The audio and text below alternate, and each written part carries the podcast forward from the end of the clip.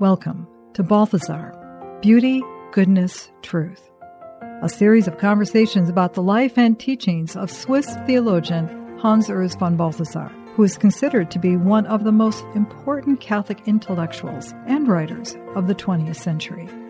Incredibly prolific and diverse, he wrote over 100 books. He is also co founder with Cardinal Joseph Ratzinger of the acclaimed theological journal Communio.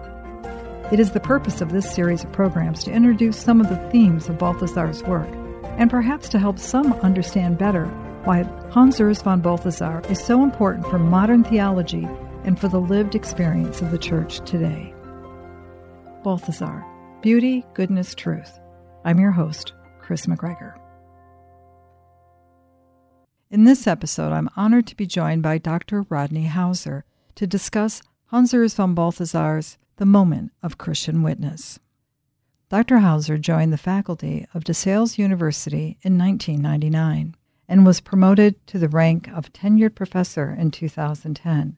He holds a doctoral degree from Marquette University with a specialization in fundamental theology.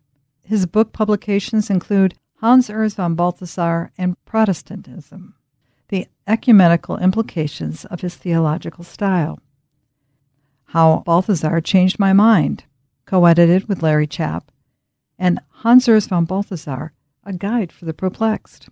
He has scholarly articles published in Communio, Nova et Vetera, and the Josephinum Journal of Theology. In the moment of Christian witness, Hans Urs von Balthasar seeks to aid all those who are challenged both spiritually and intellectually by the call of Christ and the difficulties faced by a world hostile to Christianity. With a rich and deep spirituality, along with solid biblical exegesis, he counters an age of spiritual fads, self centered goodisms, and reveals to the reader the origins of all those troubling elements in Christianity which claim that the real Jesus Christ is unknowable, the Gospels as merely the confused reflections of later Christians, and that Christian tradition is a perpetuation of mythology. Balthasar will show that it's only through the embrace of the cross of Christ Jesus that the heart and mind can be illuminated by truth and offer an authentic Christian witness in today's world.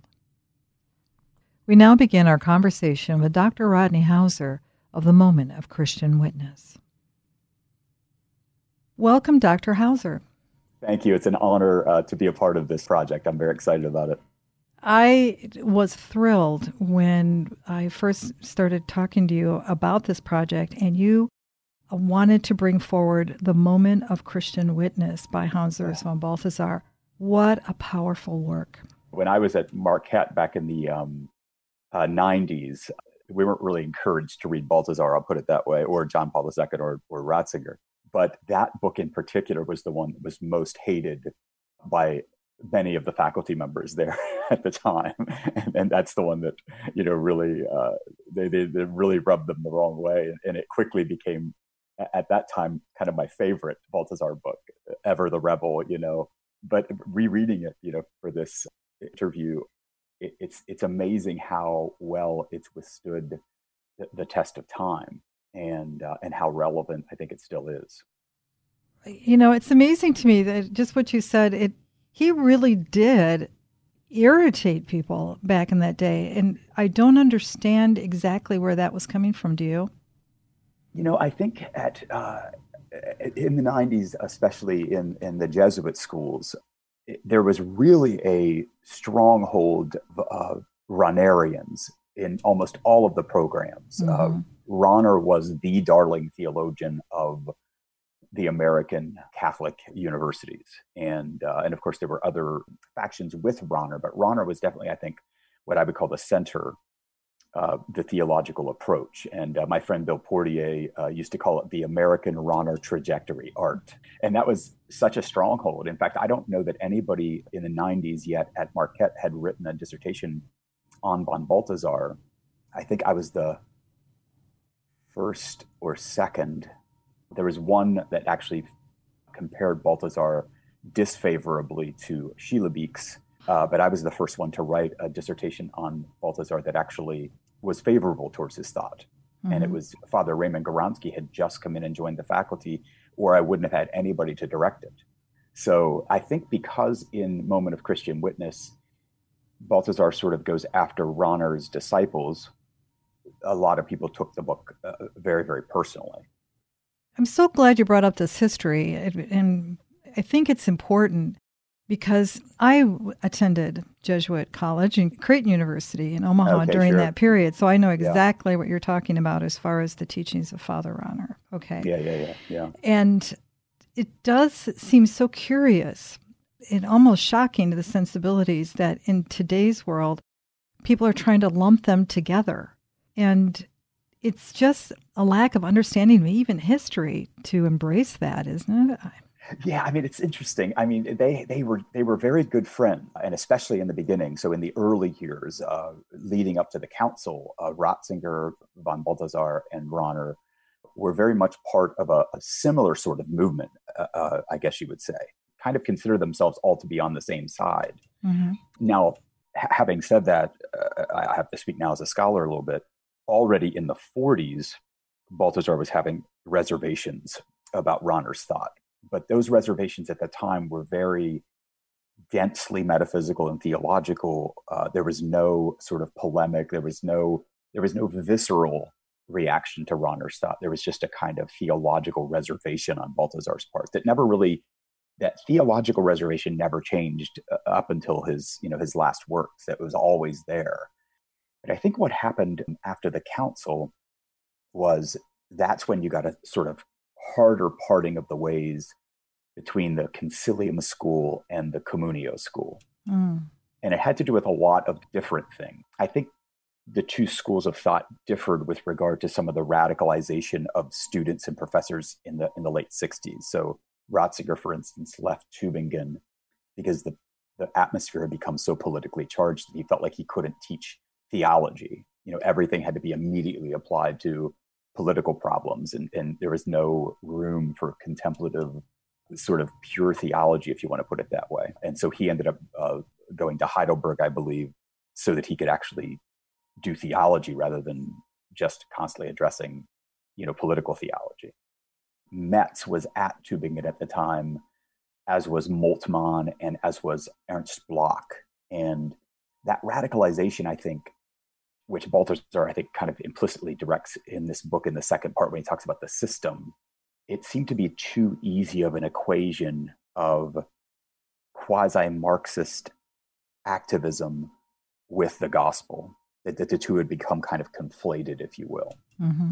which was also, I think, the beginning of Ratzinger's and, and von Balthasar's worries about liberation theology. You, you'll notice in Balthasar's work, he almost never criticizes a particular liberation theologian. But underneath liberation theology, there is this European, a kind of Ernst Blochian sort of moment that Balthasar is very suspicious of. And, uh, and that's where he, he always saves his criticism for uh, the European underpinnings of liberation theology rather than liberation theology itself, which I think its preferential option for the poor and things like that, he, he was he's actually quite sympathetic with. I think the late 60s, the way the two schools of thought began to see the council, one as seeing the council as the beginning of the church's making its peace with the modern world, and one side thinking that we have to be really careful with kind of what that means. I think it's incredibly important. I mean, I keep using that word, but I think it's an imperative today because what was it Cicero that says if you don't understand your history you're going to remain a child forever. Yeah. or others will say you are you're bound to repeat it. And yet we see that happening today in so many different ways. And it's not necessarily happening just in, in the lofty halls of academia. It's happening now because of the dissemination of information right. through social media and it's affecting everyone including people like me the average pew person mm-hmm, um, because mm-hmm. we're hearing so many different conflicting things, even about people. Yes. And so you dismiss what they're even going to say, or even their even their teachings, because we don't necessarily want to even take the time to understand or go deeper. Right. Yeah. No, that's a very big danger. and I think also kind of the relevance of this book can be seen in some of that is uh, when I look at my, you know, Facebook uh, in the morning, I have Facebook friends that are, you know, kind of far right, and I have Facebook friends that are far left, all of whom, you know, are quote Catholic.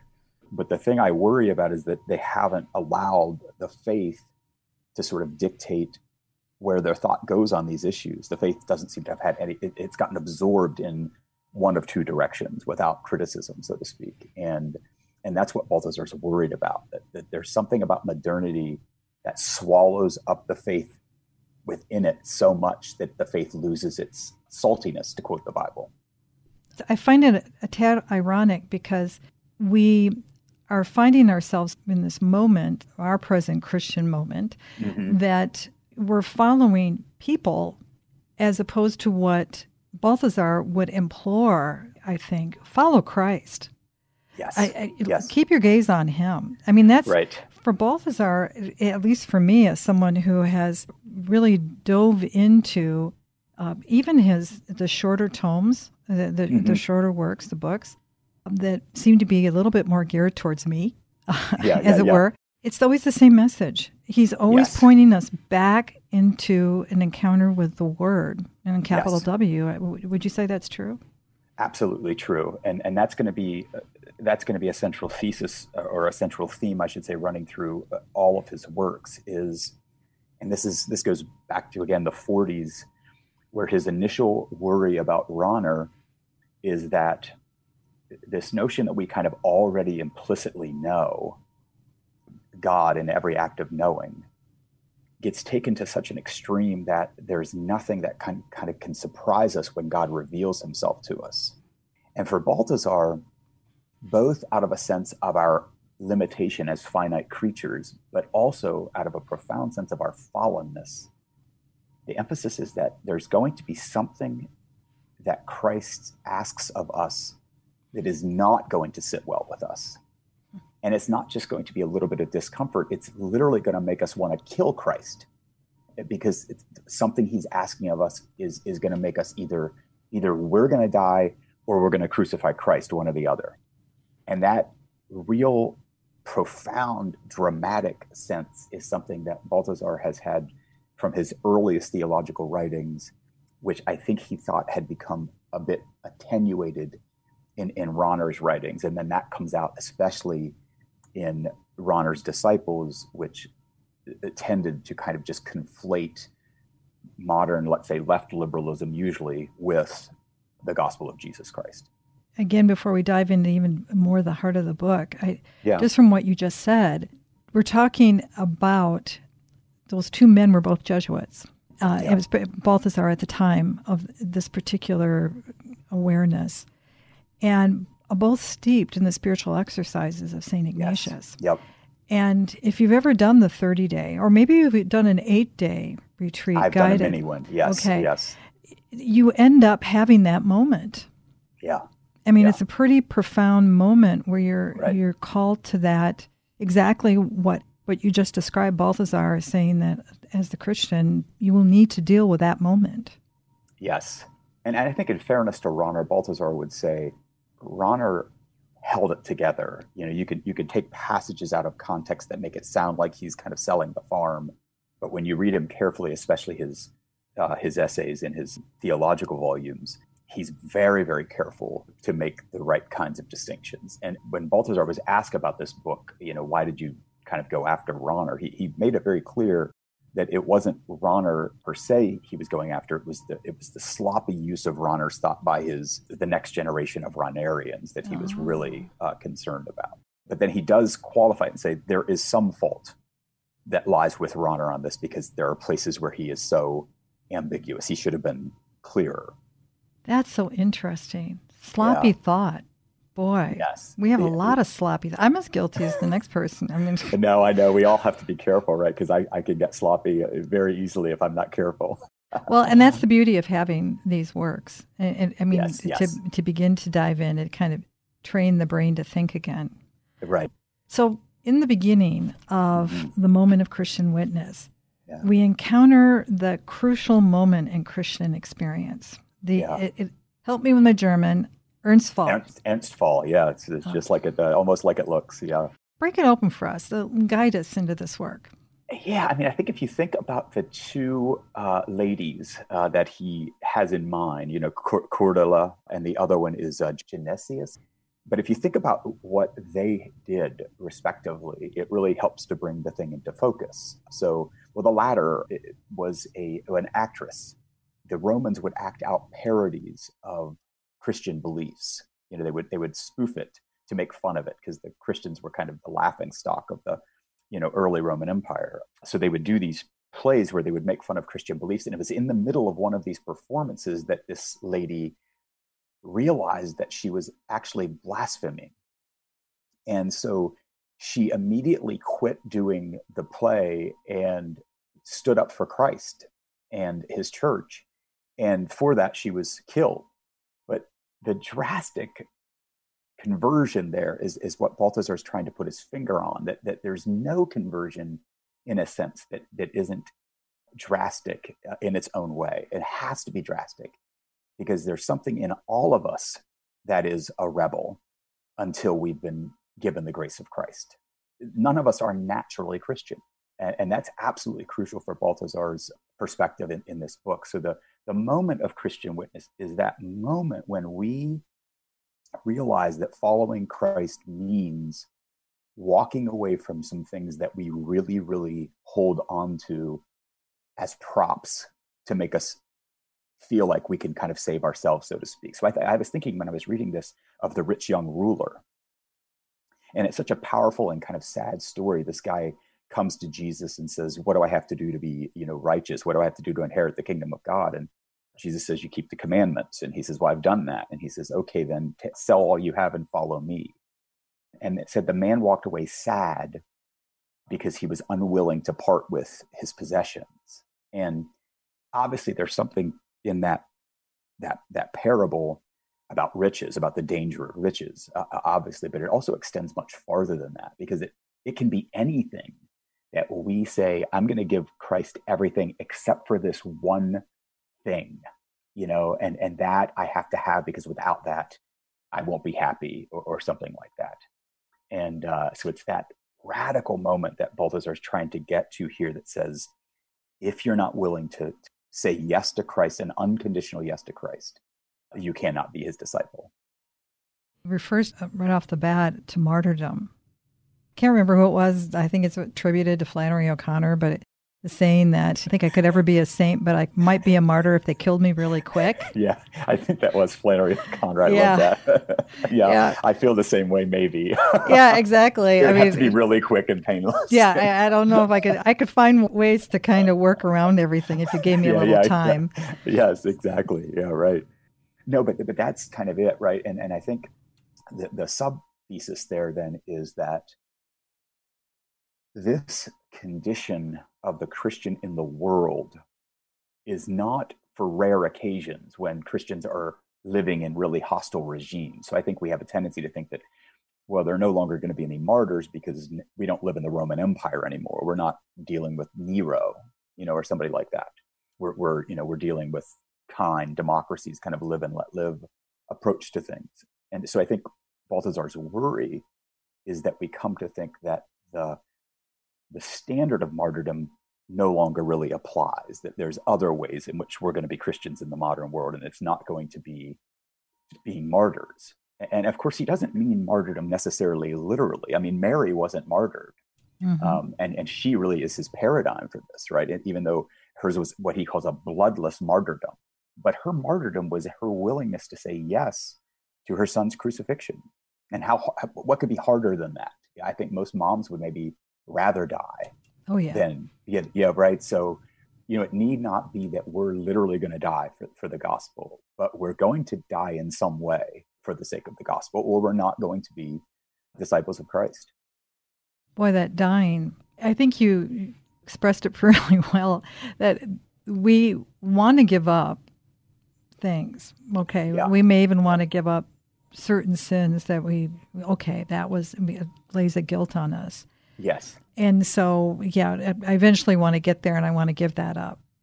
Yeah. But it's the stuff you don't want to give up the things that Exactly. bring you comfort, the, the Yes. things that allow you to exist in a peaceful plane. That's the kind of stuff that martyrdom calls for, doesn't it?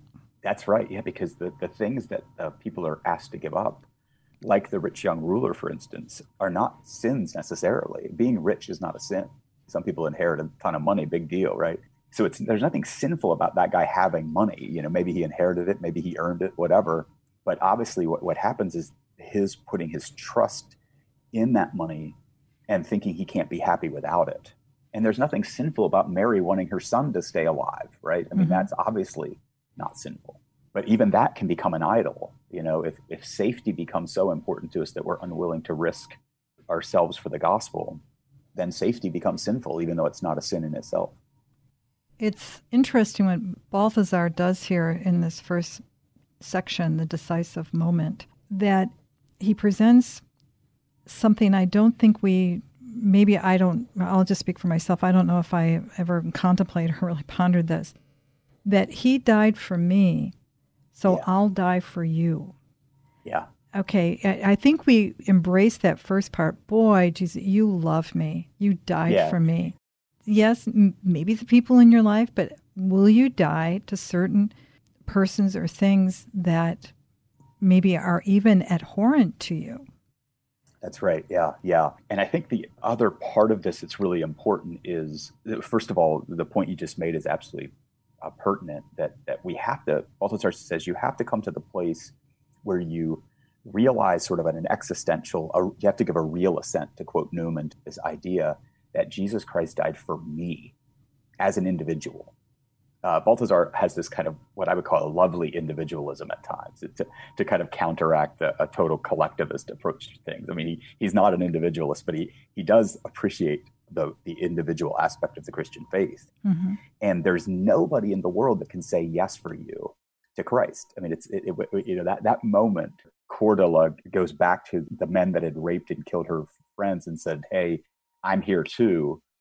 That was just her. You know, there's nobody there to make her do that. You know, there's nobody there who could even hold her hand to, to help her do. It. She had to. That's like mano a mano. You know, it's one on one. So that's the first point: is that this realization that Christ died for me as an individual obligates me as an individual to give my entire life to Christ. And that's the first piece. The second piece, if I can jump there without getting too far ahead, is Balthasar has no illusions about this being something that we can kind of muster up some moral energy to achieve. It, the only reason that we can give our lives for Christ is precisely because he gave his life for us the, the, the work, so to speak, he does on the cross is the work we get caught up in. And so it's an act of absolute pure grace for us to be able to give ourselves to him. It can't be done through our own quote, moral energies. It's not a matter of just working up the, you know, the moral whatever fortitude. It has to be received before it can be given. Hmm. He will always bring us to the challenge of faith, doesn't he? Yes. And, and it, you said the word, and I. This is something you see everywhere with him. It all goes back to the assent. Mm-hmm. When we have said yes, Right. you know, there are other areas where he'll talk about the gravity of a vow, and Yeah. and the yeah. relationship. But at its essence, faith, do we understand what it is? I mean, I think we believe, or I, I can say I believe in one God, the Father Almighty, and I do that, but I, I don't I don't know if we have a sense of what faith really means. Right. Yes. Because that's that's the I think that's the reason we hold on to this or that thing as a kind of backup plan. You know, like if this doesn't pan out, I have this to fall back on. And that's Right. what the rich young ruler, of course, is doing. He's he's hedging his bets. He wants to keep his money because he's not sure that if he follows Christ, that will actually get it done for him, so to speak. And so the failure on the part of the rich young ruler is precisely a failure to believe, to believe that Christ really is all that he needed. That's a task. It is in a way because you talked about the individualism. Balthasar has a section. I'm, jumping to the, the third aspect of this particular chapter on the decisive moment, but he talks about oh, the loneliness of death oh, and ah, mission, yes. that man dies alone. Yes. And it's different than feeling isolated. Because right. if you're in a relationship, you may be alone, but in that faith, it's a certainty of soul that you're not alone. Right. Does, uh, am I making sense? Yeah, no, that's that's exactly right. So Balthasar, the stuff on death in there is just so powerful. That whole section and the loneliness of it. And I was reminded of Ratzinger, I think in Introduction to Christianity, he talks about when you're a little kid and you are afraid of the dark. It's actually not that you're afraid of the dark, right? It's it's that what darkness does to us is, is it separates us from our loved ones. It separates us from our surroundings. And I remember when I was a little kid, when I, we moved to our house when I was seven years old, I had my own room for the first time, and I remember I hated going to bed because it was I was going to be alone in that room in the dark, mm-hmm. and I would cry or I would you know do whatever, keep saying I needed a drink of water or whatever it was, every ploy to to not go to bed. And sometimes my mom would come up and she would sit on the bed, and I couldn't see her because it was so dark in there, and she would just like put her uh, hand on my leg and say, "Hey, it's going to be okay. You're you're going to be fine. You're going to wake up before you know it." And all of a sudden, I wasn't afraid of the dark anymore because mm-hmm. she was there, right? Mm-hmm. And, and Ratzinger says that it's not the dark we're afraid of. The thing that we're made for as human beings is communion. What makes death so scary is that death could be the end of communion. It could be the end of relationship. And that's, of course, that's why it really rubs against our, our grain to die, right? And Balthasar says that that's what sin does to death. He doesn't deny that there might have been some kind of death even prior to the fall. You know, that there may have been some sort of natural way in which Adam and Eve say exited life when they were done, you know, whatever. But what makes death after the fall, what makes it so horrible is that it's the end of fellowship. And then Balthasar does this wonderful paradox that he gets from the church fathers, you know, this joyful exchange. He, he loves to play on these exchanges. So Christ, who is the third per, or the second person of the Trinity, and who is in a perfect relationship of communion with the Father and the Holy Spirit, is going to enter into the human condition, and he's going to experience the death that is now darkened by sin. So he's going to experience that death that is now not just death, but it's also uh, loneliness, isolation, alienation from God and other people. But because of the triune love is so powerful, so to speak, and prior to sin and death and posterior to sin and death, that loneliness that he suffers is not going to be the last word. The, the love between the persons of the Trinity, in other words, is more powerful than the loneliness caused by death, even a sinful death, because Christ dies having taken the sins of the world on himself. So now what has to happen for us is we have to be willing also to go through the death that was paved the, the way that was paved by Christ so that we also can enjoy a communion that we've never even had in this life. Wow. That's when not only uh, death to sin, but death to self. Mm-hmm. Because there's nothing more lonely when you're consumed wallowing in your own self. Oh, yeah, right. I know. I've done it. I have, yes, I'm good at it too. yeah, no, it's it's really kind of interesting that I think so. Narcissism, which I can I, I am prone to, is an attempt, I think, to make our lives perfectly comfortable for ourselves and not mm. be burdened by problems that arise when we give ourselves to projects or people or whatever right mm-hmm. so the narcissist kind of closes themselves off in their own little world to make their life perfectly safe and comfortable but what's ironic is when we do that, we actually end up being very, very lonely, right? Because we've mm-hmm. now built up all these walls around us and we have put off friendships and put off relationships and we don't open up to people, et cetera, et cetera. So out of self interest, we end up becoming isolated and then, of course, deeply unhappy. And Christ does it just the opposite. He makes an absolute gift of himself, even to the point of death. But in doing so, in that kind of self forgetfulness, he gets this this communion of love, which is actually what we deep, most deeply want. Even the narcissist wants love; they're just going about it the wrong way. It's a self-reliant love. Yes, you know, yeah. I have to manipulate. I have to orchestrate. I know uh, you and I are much alike then because I'm the same way. Once you realize it, you can't even rail against it. You can't Right. even change that. The only thing you Right. have to kind of surrender to the other and allow that to guide you. And in this case, Yes. you have to surrender to Christ and allow Right. His truth to be your lighthouse, what guides you in operating with others. Because the decisions and the way that I did it, it only brought pain to myself and to others, ultimately, don't you think? Yeah, absolutely. Yes, that's exactly what happens. Yeah.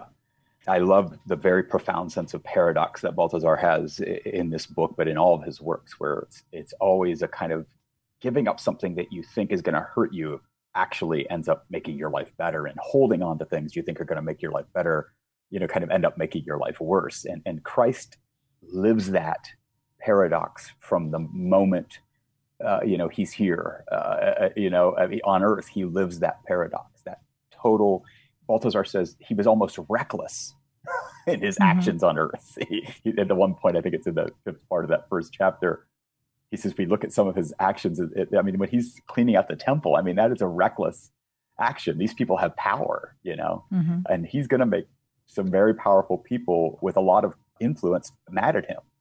But he does it with a kind of reckless abandon because he has to be about his father's business.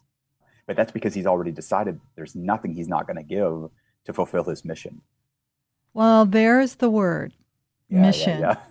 In Balthasar, you see that over and over. The, the Yeah. mission. It's the mission of the Father's will in the life of that person.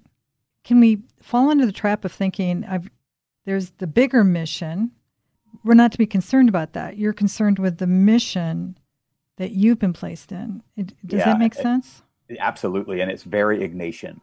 Balthasar is so thoroughly Ignatian, uh, you know, in his spirituality, but in his theology and everything. And that's that. One of the things, of course, Ignatius wants us to do is to discern by looking at our own individual circumstances. Why are we here? And I, there's that one part of the exercises where you kind of you think back and you, where was I born? Who are my parents? Where did I go to school? What are my gifts? What are my talents? You know, et cetera, et cetera as a way of preparing yourself to discern what is the specific task that Jesus Christ has in mind for me, right? And then finding that, of course, is the key to genuine happiness, even if it may cost us our dreams and ambitions. You know, Balthasar, I think about him as a guy who loved music, he loved literature, he had all of these interests as a young man. But when he got that calling, he had that very profound calling as a, as a teenager all of that went out the window. You know, he, he- he knew he wasn't going to be able to pursue his dream to be a musician, say, or a literary critic or whatever. He was going to be called to the service of the church.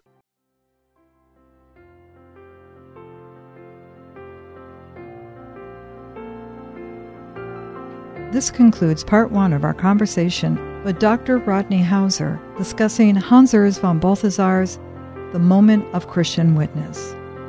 To learn more about this book or to obtain a copy, go to ignatius.com, the website for its publisher, Ignatius Press, or you can find it at any fine Catholic bookstore.